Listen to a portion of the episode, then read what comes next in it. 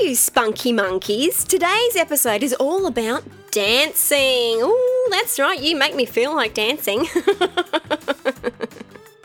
so, are you ready? Are you ready, Rocksteady? Let's go!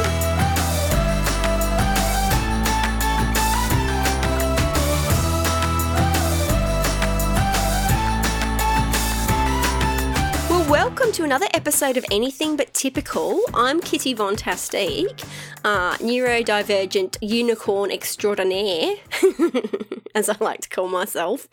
Uh, trying my hand at comedy. Not sure if it's working yet, but we're giving it a red hot go, and that's what life's all about, isn't it? Today's episode is all about dancing. That's right. Growing up, I wasn't too bad at dancing, and dancing had sort of just become a bit of a sport. So I luckily sort of had that up my sleeves, like a little ace, you know, tucked up there. Uh, I would have loved to go to a performing arts school, but that wasn't on the cards. Speaking of cards, um, of using the card metaphor, but yeah, it was not on the cards for me. So being at a regular school, I had to fit in my dancing outside of school. At school, generally, I would do ballet, but I kind of came a little bit late to ballet. So, in my ballet class, uh, there were a lot of tiny children uh, and then me. and I was tiny, so it's pretty funny. In hindsight, I was actually a tiny human myself for my age, but the other people in my ballet class were a lot younger. So, it was kind of like dancing with toddlers. well, not quite, but you know what I'm saying. I felt big and a little bit chonky, uh, and I was definitely neither of those things. So. I had a ballet teacher that used to have a ruler and she liked to whack people with it. Uh, this was in the days before that wasn't allowed. So back then, there was a ruler uh, that would be whacked on your legs if they weren't tight, tight, tight, tight, and straight together. So if you had messy legs, you bore the brunt of the ruler. Yes, I kid you not. So I have got natural turnout. Okay, I was gifted with that. I was born with it. Maybe she's born with it. I was. Uh, but what I didn't have was especially pointy feet. Okay, so my feet aren't especially pointy, which can be an issue if you are trying to do a ballet. So I had to kind of crack, you'd, you'd kind of crack your toes to make them kind of curl under, which in hindsight, again, probably unhealthy. so many unhealthy practices in ballet, at least back then. And ballet was also where I discovered I was weird, okay? Because that was where I had girls calling me weird. They'd be like, You're so weird. And uh, as a little undiagnosed autistic child, that was super hard to hear. I was already the biggest in the ballet class, and then on top of that, apparently I was weird. So, uh, just to reinforce how weird I was, uh, one day I got dropped off by my mum and dad, and I turned around to kind of wave goodbye to mum and dad, and then walked into a pole, and the whole class was hanging out the windows and saw it. So, that was good. Well done, you weirdo. so that's what I did. I walked into a pile, which did not help my reputation for being weird. The other thing I remember really clearly from ballet was the summer camp. It wasn't a camp as in you go there, but it was a camp as in you go in every day and do lots of ballet. I did get a lot better actually, but one of the things I hated, right, because it was Australian summer and it was in a non air conditioned hall. Ugh, you can imagine. Because after you've done lots of dancing and lots of sweating, the feeling of those nylon tights sticking onto you and the lycra leotard kind of sticking onto you, oh, it's the worst feeling. Oh, and then you kind of peel it off like a banana skin. Disgusting. Okay, so yeah, don't miss that.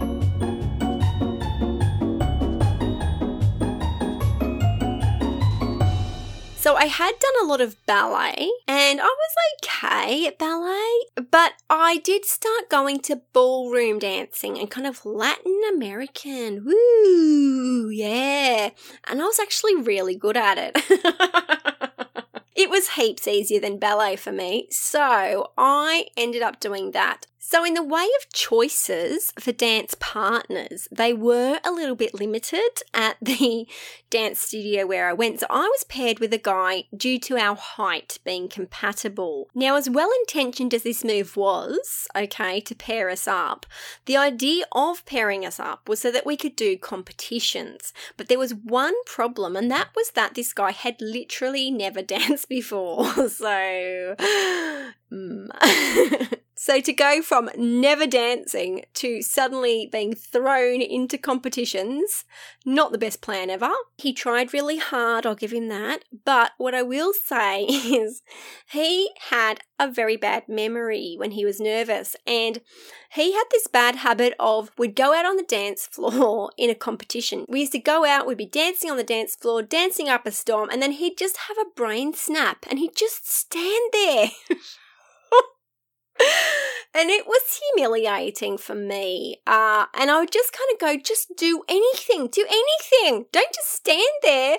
Because, like, everyone around us was dancing, and we'd just be standing still in the middle of the dance floor. Oh my gosh, it was very embarrassing. And I know it was just nerves, and I do feel sorry for him, but it was very embarrassing for me.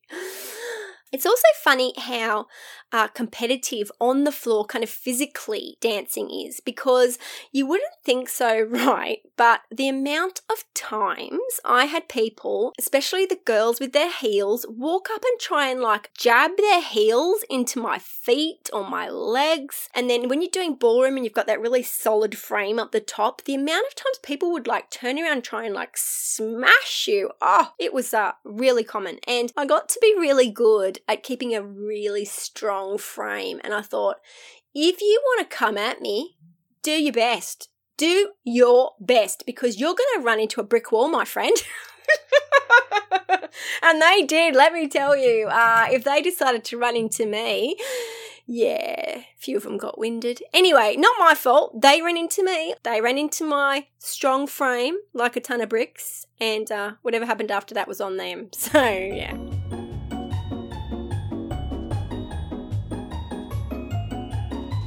So, I have been watching a bit of Dancing with the Stars this year. I have got a new dancing crush, and it's a dream team basically. So, my dancing crush is the dream team of Jarryd and Celia. Jarryd and Celia, oh, I am loving them both. So, in my opinion, I think these two should win it this year. That's just my opinion because Jarryd is an amazing dancer and Celia is an amazing human being. So, Celia reminds me so much of me in so many ways. She's a comedian. I'd like to be a comedian. Uh, and also, she's just really honest. I love how she's really honest about, you know, her struggles, both trying to pick up the dancing, but also struggling through mental illness and, you know, overcoming depression and anxiety as part of her journey, you know, to be on TV and dance when she's not a dancer. So, I've been really, really impressed by her. I'm still coming to terms with who I am after my my autism diagnosis and just realizing I have a lot more anxiety than I than I thought. For example, I had a meltdown this last week over being happy. So, you know, there you go. Like far out Brussels sprout. I'm a really complex little character, aren't I? But anyway, I can actually say from personal experience how hard it's been in my life when I've had depression and or anxiety to do any exercise at all. So at one point I was jogging every single day um, when I was super fit, which I'm not right now. Anyway, that aside. Uh, but when I had depression or anxiety, I could hardly go for a walk at all. So it's like your whole physical body shuts down, or at least it did for me. And it was physically impossible for me to go for a jog, if that makes sense. It really annoys me when I hear people saying things like no excuses around fitness or, you know, just freaking do it around fitness. I feel like saying, Who are you? Have you ever had a mental illness or known someone with a mental illness? Because unless you have, shut up and sit down. if you've never had a mental illness, then you are not part of this conversation, okay? So I'm here to stick up for all the people who have mental illness, who would like to do exercise, but sometimes you just literally can't. All right. It's definitely good to push yourself outside your comfort zone sometimes.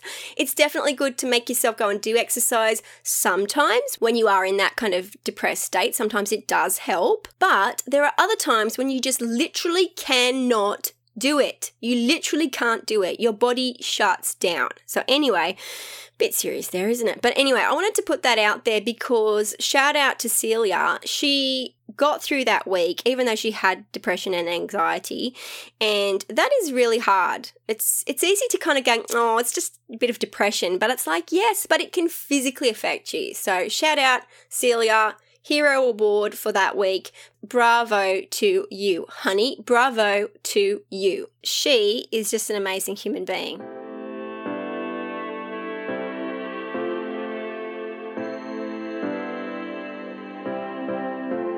On a more serious note, I wanted to briefly explain why I stopped dancing.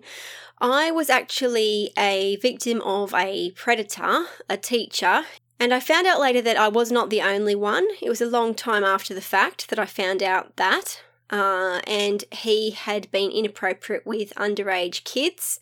And it's one of the most sickening things I've ever experienced and also I was sickened to know how many other people were affected by it. I'm actually finding that very hard to talk about. I've never really talked about it to very many people before, but I think it's important to talk about these experiences so other people know they're not alone, uh, you know, as in hashtag me too. And although his actions did rob me of my love of dance for a long time, I'm glad to say that I am back to loving dance. And although I may not be dancing myself at this very moment, I do love watching dance and uh, get a lot of joy out of it.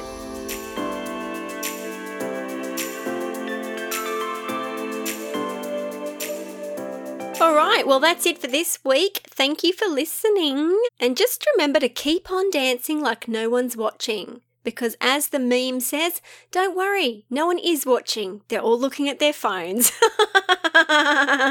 This is Kitty Vontastic signing off, and remember that all the best people are anything but typical. You have an amazing week, and I'll catch you again really soon. Bye! Thanks for listening. If you did enjoy the podcast, don't forget to subscribe. You can also catch me on Instagram, Facebook, and YouTube, or via my website, kittyvontastic.com.